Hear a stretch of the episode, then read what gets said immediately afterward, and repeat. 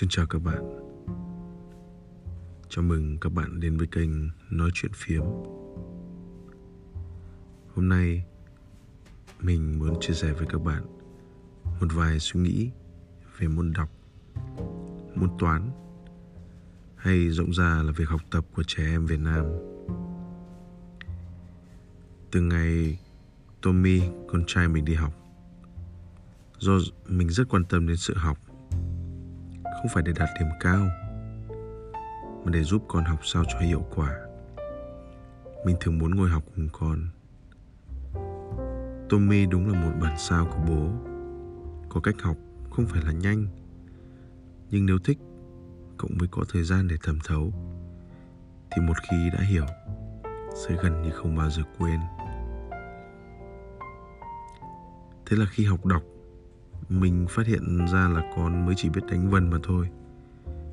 Chứ gọi là đọc hiểu thì còn chưa phải.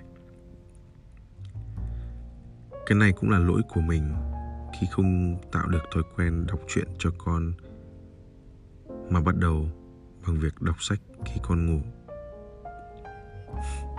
Ngày xưa mình còn nhớ, bố mình đọc cho mình chuyện mai ăn tiêm.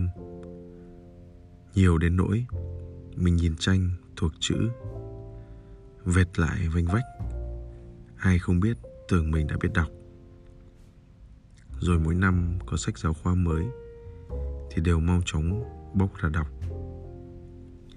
Cái đó không phải do ham học hay gì đâu, mà bởi ngày đó, quãng những năm 1990 đến năm 1995 trẻ con cũng khô không có nhiều lựa chọn về trò chơi lắm, nên chơi chán thì có chút sách truyện để đọc cho qua thôi. Như tôi quen phải đọc cái gì đó lúc ở trong bathroom vậy. Lớn lên mới biết, đó là một thói quen mang tầm. Phổ quát.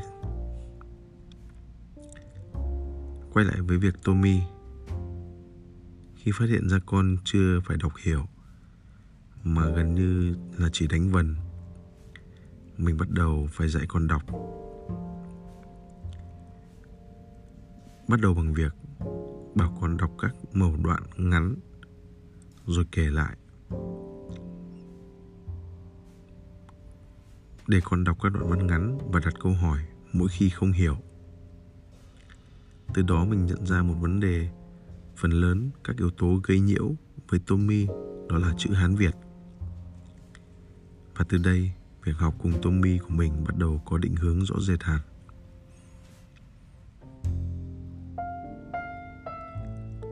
Sau gần nửa ngày học cùng Tommy, mình bắt đầu chú trọng vào kỹ năng đọc hiểu của con.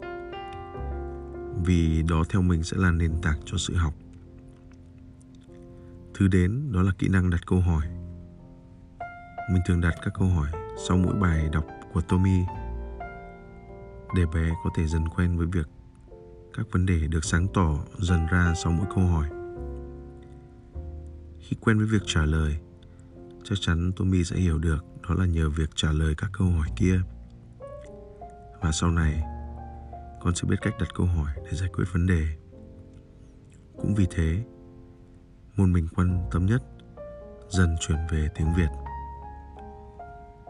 Qua đến môn tiếng anh, vì mình là người chuyên về môn này, mình biết kỹ năng khó xây dựng nhất là nói nên thay vì cho con đi học các trung tâm tiếng Anh, Mình mời một cô giáo Philippines Đến kèm Tommy và Cua.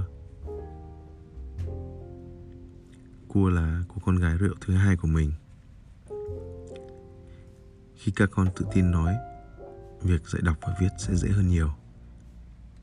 Đặc biệt là dựa trên nền ngôn ngữ tiếng Việt mình đã xây dựng như trên. Sang đến môn toán mình ngay lập tức hiểu được tại sao ngày xưa mình không đi xa được với môn này.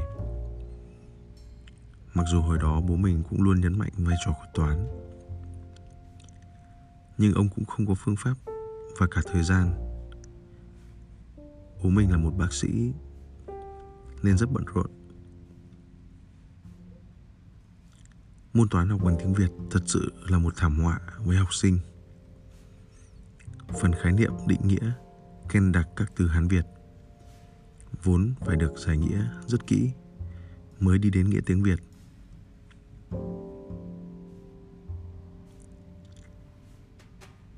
Mình tin rằng nhiều trẻ con phải bị buộc nhớ rất nhiều các khái niệm cộng với phần giải nghĩa sơ sài thì coi như chỉ một thời gian ngắn sau là quên.